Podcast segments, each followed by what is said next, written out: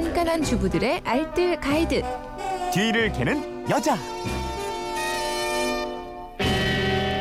네, 살림의 지혜를 나눠봅니다. 뒤를 캐는 여자 오늘도 곽지연 리포터와 함께합니다. 어서 오세요. 네, 안녕하세요. 네, 게시판으로 경북 영주 사시는 김형욱 님이 주신 질문인데요. 우유병은 왜 냄새가 날까요? 우유를 먹은 후에 병을 깨끗이 씻어도 병에서 비린내가 납니다. 아무리 씻어도 계속 냄새가 나는데 이거 왜 그럴까요?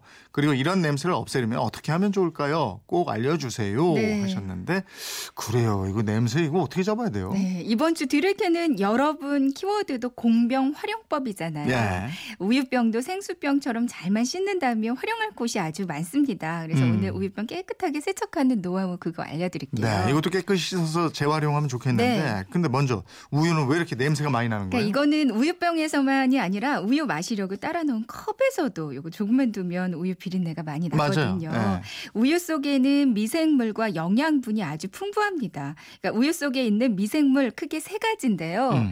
착유 전에 젖소 내에 있던 미생물, 그리고 착유 후에 들어간 미생물, 또 제조 환경과 수송, 저장, 개봉 등의 과정을 통해서 오염되는 2차 오염 미생물 이렇게 세 가지로 나뉠 수가 있어요. 네. 그러니까 우유가 금방 변질되면서 냄새가 나는 이유는 이 2차 오염 미생물 때문 이라고 하거든요.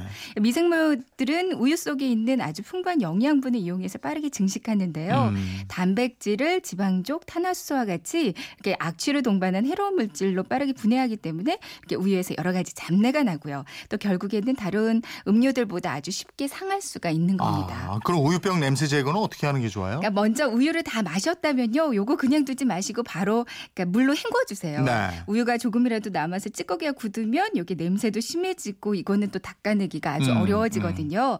그리고 나서 이제 우유병 안에 물을 조금 넣고요.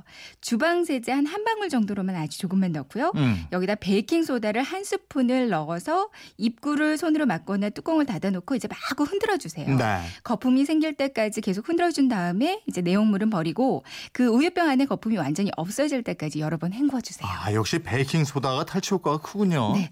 보통 병들을 세척할 때는 뭐 쌀이나 달걀 껍데기로도 많이 세척을 해요. 근데 음. 냄새 없애는 데는 베이킹 소다가 좋습니다. 네. 이렇게 베이킹 소다로 한 번만 씻어줘도 냄새가 많이 사라지고요.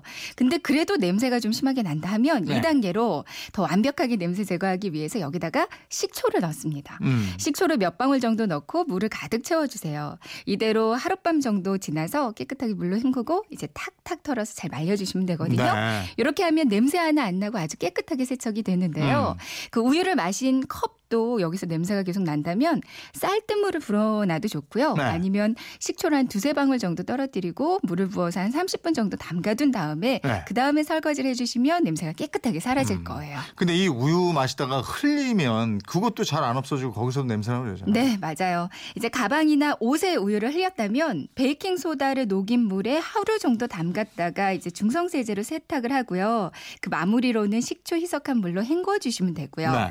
자동차 시트에 우유를 흘렸다면 구연산수 있잖아요. 네.